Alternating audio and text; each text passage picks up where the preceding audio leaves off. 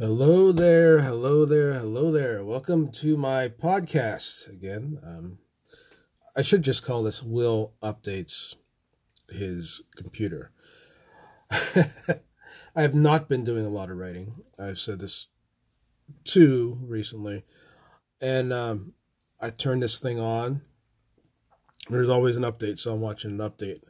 Hopefully it'll it'll work. Uh, I got one of these little Surface computers. You know, my uh, sister's a teacher, and I had always had a laptop. They're they're they're expensive. They've always been expensive, and this little Surface is something that they've used. They have the Pro Surface Pro. My brother-in-law has one, and they brought these little things up, and uh, the uh, keyboard comes off of it. It's like a tablet, and I was like, whoa, what is that thing? You know, that's pretty neat. And they were, they were telling me about it. They use it for teaching, and it's it's convenient. And I went down to their place and saw how convenient it was. And I wanted to get one for myself, but unfortunately, I am not a very wealthy person to be able to spend what, what they spent for theirs. Um, they uh, needed it for work, I needed it for writing, which is work, you know, and doing podcasts, things like that. And I instead I was looking at the options on it, and I wanted this. Uh, I knew what I wanted, but I wanted something smaller too. And I saw the Go, and when I got the keyboard, I was kind of like, wow, you know, it's it's a little small, small for my my needs. I've got these big uh, soup bone hams, you know, to type with. And it didn't fit right in the keyboard. I, you have to tilt your hands a little bit so I did bunch of different trips up looking at ones at different stores. And finally, I saw a guy that had one at um, at a computer store, and he said, "Hey, you know, this is the high end one." He says, "I'll give it to you for a decent price." And um, yeah, he says, "You know, it's um, it's it's got the the extra keyboard. The keyboard alone is like two hundred dollars, I think, on some of these models." And um, I love it. I really love it. But since this pandemic hit, I just find myself sitting in front of it. And I used to be able to even like taking it to work if I had some downtime, um, doing rounds and stuff. I could have it on and I could listen to music or podcasts or something, or just do some writing. I pre-write my work by hand, and then to give myself a rough sketch of what I want to write out. Or a poem, I just write it out and then type it up and uh, throw it off to my publisher. But I just haven't been doing that. It's awful. This pandemic has really been been depressing to me, mentally, uh, physically, spiritually, you name it. And then falling out of the tree. Uh, really, really a rough, rough year, man. But I have it, and it seems like the only time I do anything, I turn it on and it says, "Hey, there's an update available. You have to do this." And sometimes it makes you restart it, and it's really a pain in the backside. But I, uh, I wanted to do a do a podcast. I've been thinking about this for a few days, and every time I've wanted to do this podcast, I get um, I don't get the opportunity to really. Um, sit down long enough to to record what I want to. And I was going to have uh, a couple interviews too for different bands this year that didn't pan out. So I wanted to well last year. So this year, I have this really remarkable story I want to cover with this guy. One of Light Trip's first bands, Battle of the Bands, you name it, and um, they're writing a book about him. And I was sitting here having him just talk to me in person, telling me about it. I'm blown away by the story. I want to I want to interview him coming up. That's still on the agenda. But this this week, this week I uh, I want to talk about the elephant in the room that we're all dealing with. Um, I just listening to Raylan's podcast. She was on this this uh, other gentleman's podcast. He's a really great podcast. Another one I'm going to start listening to. And uh, she was saying about how tough it is on musicians and um, yeah, it is. It's really it's really rough. This this year's been rough. He, he's felt the same way. He's felt the same way, and I thought, man, brother, I can relate one hundred percent to everything you're saying there. Um, I'm more of a writer than a musician. Obviously, you people have heard me play my guitar. I'm pretty rusty with it. I get out the guitar, the ukulele. I haven't had a lot of time to pick it up lately. As well, I've had time. I just haven't had the ambition to do it. That's the thing. Um, I've been working more with fountain pens. So, you know, I. Uh, wanted to talk about the elephant in the room that's caused all this COVID.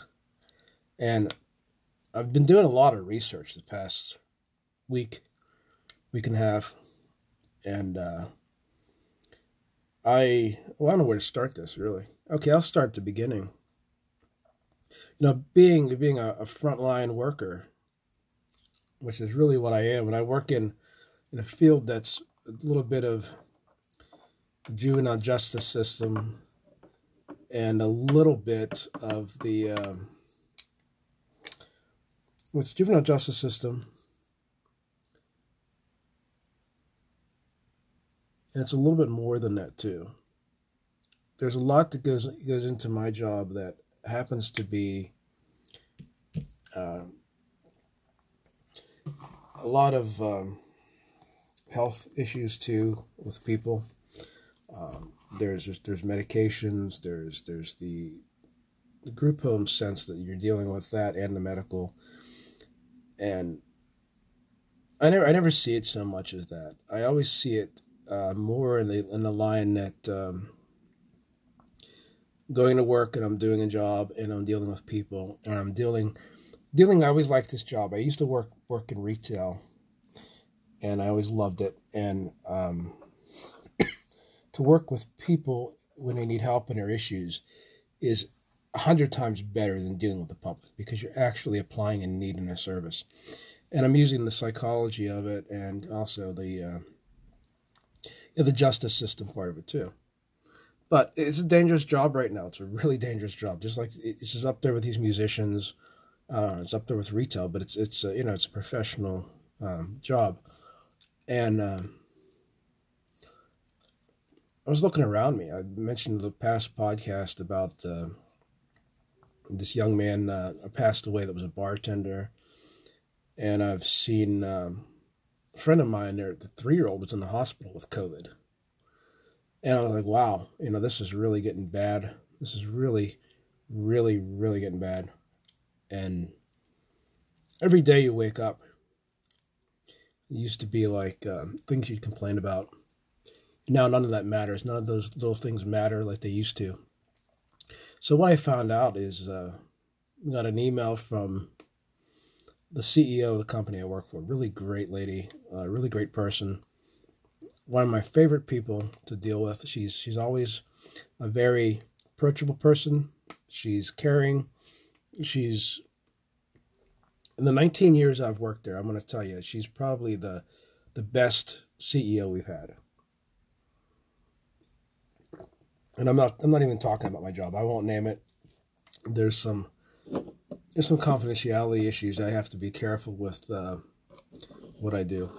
But that being said, she sent out an email and said about the vac- vaccinations going on, and I, I misread it. I misunderstood what it said, and I thought about it, and um, I, I felt this moral dilemma because I'm not a big, not against vaccines. I'm not a big proponent of them. I've always been the kind of person, and this is my mentality from day one was, hey, you know, um, vaccines, there's usually shortages. They should go to the elderly. They should go to people with health reasons that need them, that sort of deal.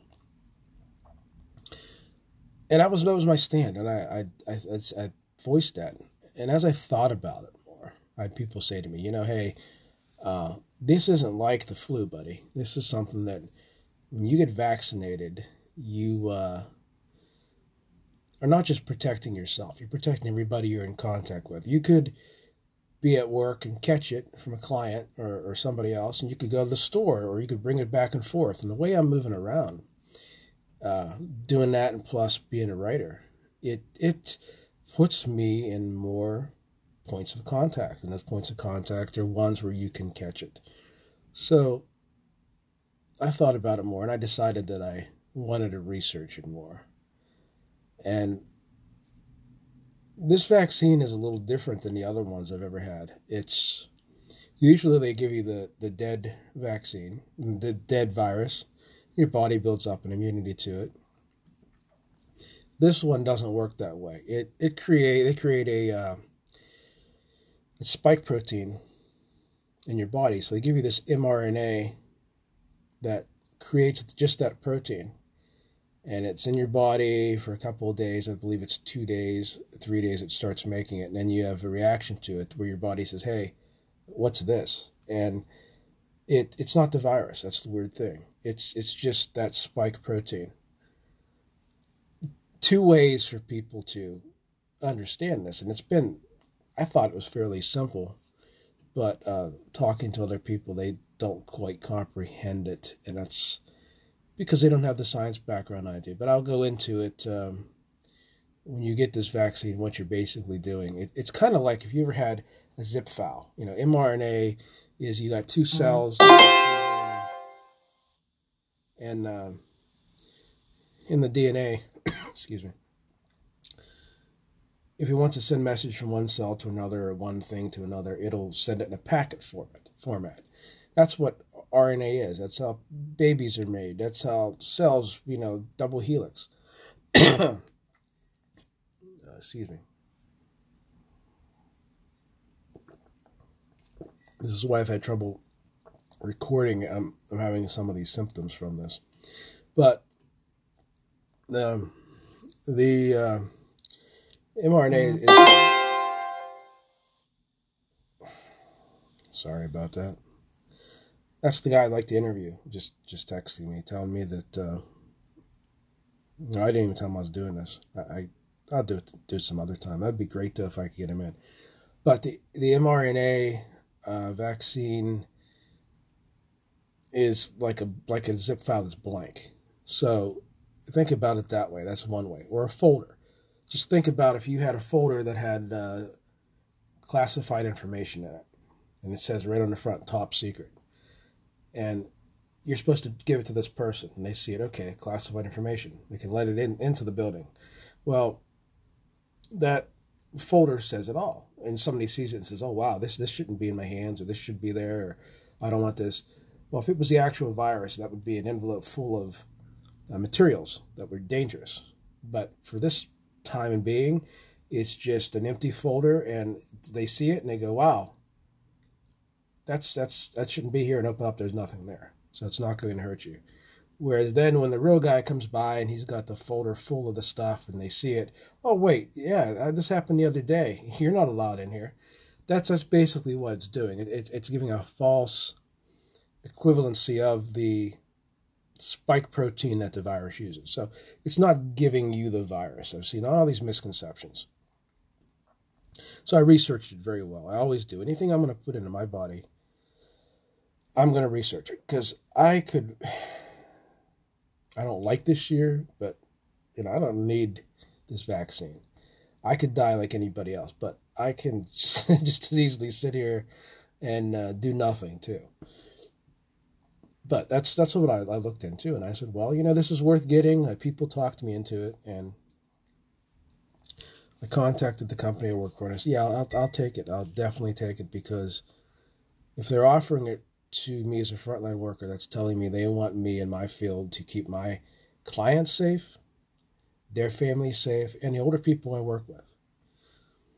And I, I, it was an it was an honor honor to get it for that reason, and not not for myself because there's nothing fun about getting a vaccine. Um, it, it's it's tough. I'll tell you, this is a real tough thing, and it's only the first dose. I guess the they tell me the second dose I'm going to be getting is worse. but it's, you know, your body builds up an immune response. It's good. It's good to have that first give it to you, you didn't feel too much. I'm sitting there, and they have you sit around for like 15 minutes. I, I feel fine. Talking to a few people I know, I work with, and they had us in this little area. And I left. I was like half an hour I waited. I gave it an extra 15. Went to get some things I needed at a pickup site for a store. It always seems more exciting than it is. It used to be you think, oh wow, pickup site. This guy's like, you know, either buying something illegal or he's working for the CIA or something crazy. Now it's just like you're going to Walmart, you know, and they're going to bring stuff out to you. I started feeling a little weird. I thought, wow, you know, my arm is really starting to hurt me. And it got it got sore. Let me tell you, I ached everywhere, everywhere. And that was one of the symptoms. And then that followed with a general just tiredness, uh, heart racing feeling, um, Obviously, you can't have a drink on this. It's probably not the best thing, so I didn't do that. But there, there were a lot of symptoms like that. I felt itchy a little bit. All those things. So I know my immune system's working, which is very good. It's good to see that it's it's working, and I. Uh, I really am glad to know that now this doesn't give you immunity to it, even if you get the second dose you could still catch it and spread it. You're not going to die from it. It, it limits it. If every, everybody has to get this for this to work, and it shouldn't be rolled out this way. Like I'm looking at a lot of older people are getting it, and a lot of people aren't. It's, it shouldn't be something that uh, people on the black market are celebrities I've been hearing want it, and uh, it, it's it's pretty pretty ridiculous. I. Uh, hope they can roll this out where everybody can get it. Because this is the first time in history, it's the first time in our history that you could be a billionaire, sit on a park bench, that homeless guy you've been looking down on. Okay. Uh, just like that song "Pretty Paper," Willie Nelson. You know, look look at the value of a human life. Here, this is your life too. That homeless guy that you say, "Oh, he shouldn't have health care or whatever," he could have it, and you're dead. Okay. So it's going to take everybody to get this vaccine for it to work, or at least I believe something like 70% of the population. And the virus is still going to be out there. It's kind of like the old uh, take an Olympic swimming pool and put a drop of uh, food coloring in it, or have a little kid pee in it. And um, it's always there. So this is something we're going to be dealing with. And being, being one of the people that gets it first is good and bad. The good part is, is that I um, am being proactive about my clients and people, as I said. The bad part is is when my immunity wears off will probably be about the time that everybody has gotten it. And I don't know what that means if I'll have to get another dose of it. I don't know how long this immunity will last, if it's months, days, weeks, or what. So that's not very clear to me, but I did get it. And I want to tell everybody, you know, if you get the opportunity, if you're in the field, um, you're saving lives. It's exactly what you're there to do. So, um, wonderful, wonderful to get that opportunity opportunity to, to get the vaccine for me and deal with these symptoms. I'm thinking I wanted to do this podcast about it. I wanted to do it, the heart palpitations and things that really is the worst. Uh, if anybody has heart issues, I would really talk to your doctor about it before you get it. It's a little scary, a little bit, with that that side effect, and it hit me at night. So, so should you get it or not? Yes, definitely. Uh, if you're healthy enough to, it's worth it. Sitting there thinking about that little kid, little kid that I've known.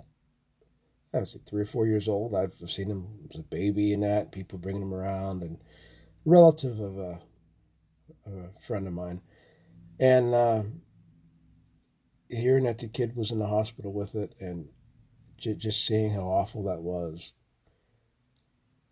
And the kid down the street here, the guy that was a musician, that really, really was a moment for me to think about this and uh, think about the vulnerabilities our society has always been geared on what's in it for me. And uh, this, this is more of a John F. Kennedy moment. Uh, ask not what your country can do for you, but what you can do for your country. Pretty profound. Oh. Lastly, this week has been, you know, I saw the thing on the news at the Capitol, and I've never been so disgusted in politics. I've never been so disgusted in the culture we have now. I wanted to address that. And uh, I'm not saying much on social media that says public. Privately, I'm just like, I'll be honest, I'm ranting. There's people that I've known that have been extremes on both sides. And I'm not saying both sides are good. Obviously, you know, when you have people doing that. But um, I I see it both ways, and I want to explain that on both sides what that means. I'm always I always thought about that allegory of Plato's cave, where you have the guy that's sitting there in a cave, and he's seeing, you know, he's sitting straight, and he's seeing images go across the wall, and he sees a rabbit and a deer, different things, and he thinks that's the reality of the world. And one day, for some reason, he turns around and looks back, turns his neck. Nobody's nobody's turned their neck, and he sees, wow, that's that's that's a projection. So he goes up around the cave and he sees different things that you know, everything in his life he's been told is much deeper, much more meaningful than it really is. And should he go outside of the cave into the real world and see that all this has been a moment of blindness coming into the light. Um, a very watered down version of Plato's allegory of the cave, but that's that that that would reference to knowledge or education or something like that. So you have people in various scales in life, both sides of the party.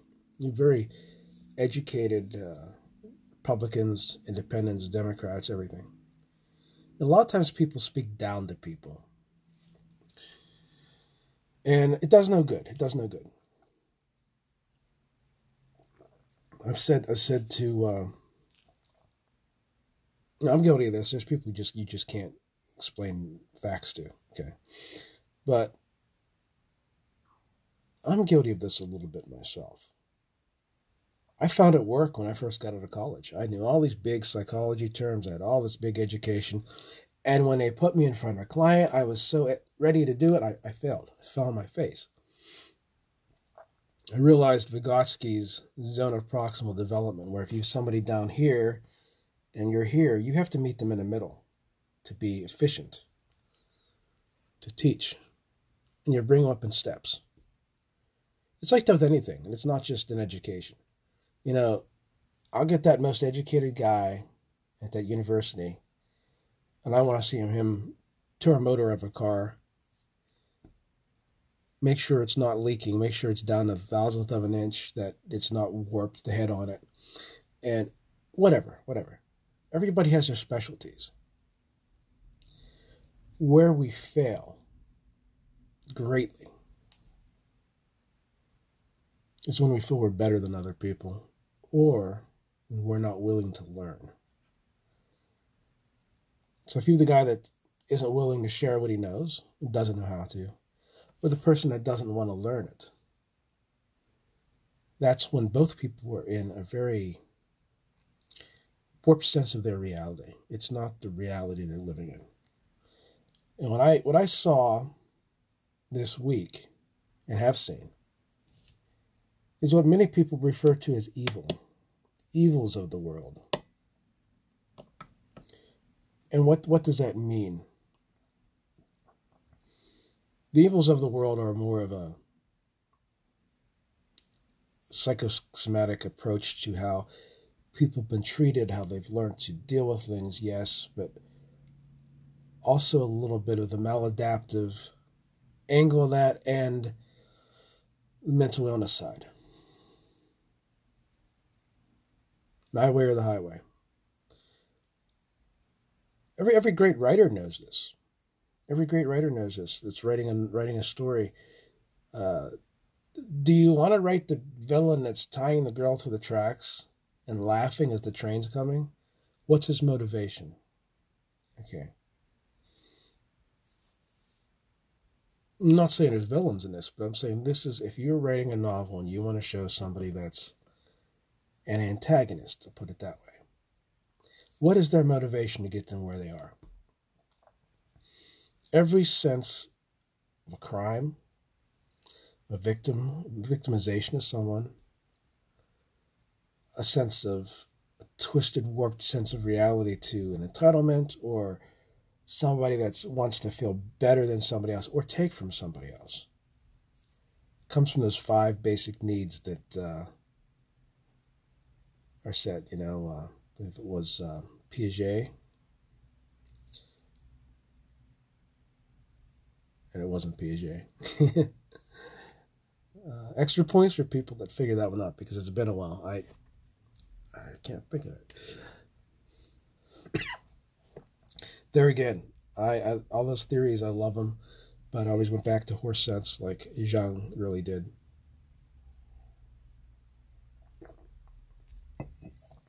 But when you see people do things, their motivation, no matter what it is, the guy that's the rich guy embezzling money, the poor guy stealing for food, it, it comes down to those five basic needs food, belonging, safety, you name them. And that's what we saw. We saw people believing their needs to be met by doing this. And people are like, holy shit, I can't believe people are doing this. Well, that's that's why, because they have a belief system that they have been told that this is okay, that this is going to get them what they want. And really, let's get down to it. Neither of these, none of these politicians give a damn about anybody. Not that they're bad. That's just they're a politician. They, they're not here to think about the guy that has been out of work, depressed,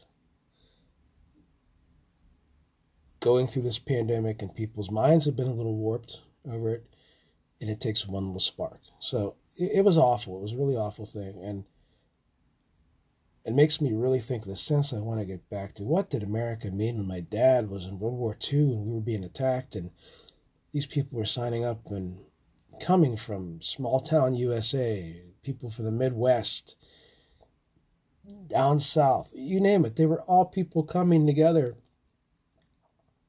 to solve a problem in the world and to show what American democracy and American spirit is about. That broke, that broke my heart. Not just about the Capitol building. It broke my heart to see other Americans acting like that. And I'm not judging them. I'm not, I know what they did is wrong. I know what they did is wrong. I'm not on here to disagree with people or be disagreeable. It just it just broke my heart. So we're gonna have a new president, and my advice to Mr. Biden, who I think reminds me a lot of my dad. I have to admit that.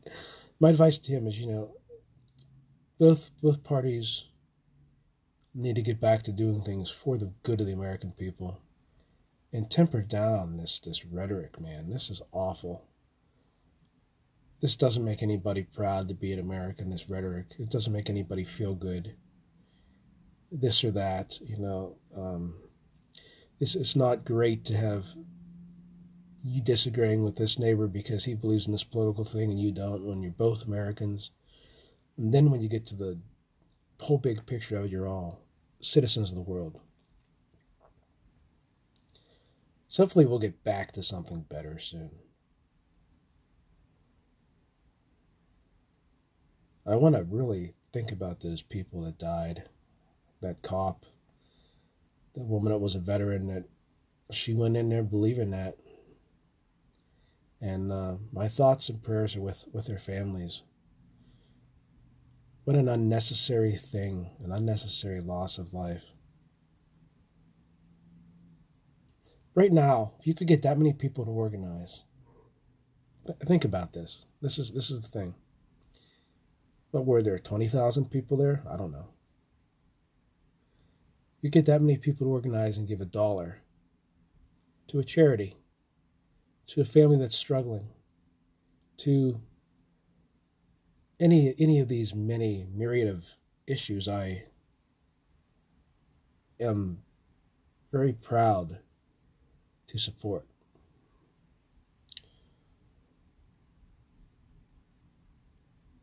That energy could have been used for good.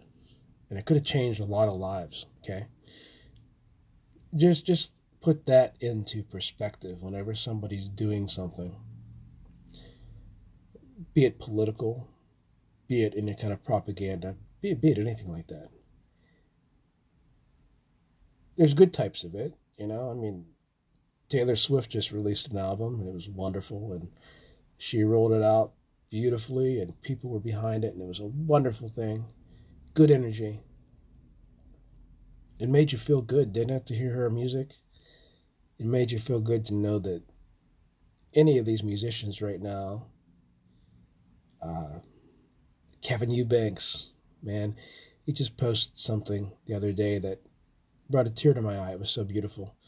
And I thought, you know, that that's why I lo- that's why I look every day. And there's a couple people I always want to see what they post. Um, Brian Walsh, his battle with ALS. I, I, that that's put in a positive way, man. That's taking something negative and making it positive. So, you know, the world, please, man, don't get round up in these crazy things.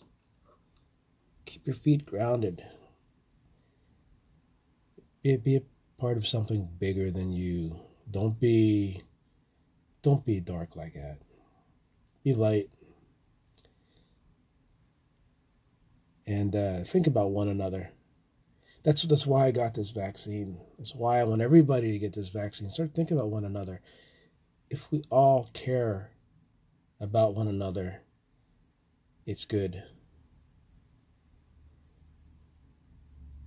to quote, to quote uh, one of the roles that one of my heroes, heroes, one of the people that's inspired my life, those people like my dad's generation, uh, you know.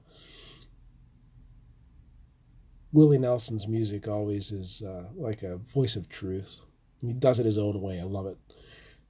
Uh, but his one rule is don't be an asshole, and that's the other rule is don't be an asshole.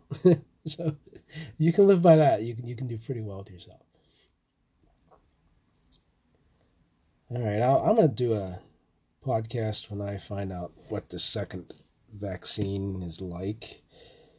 I will let you all know, but I want to encourage all of you if you're on the fence about it, don't be on the fence, get it, and uh, take care of one another.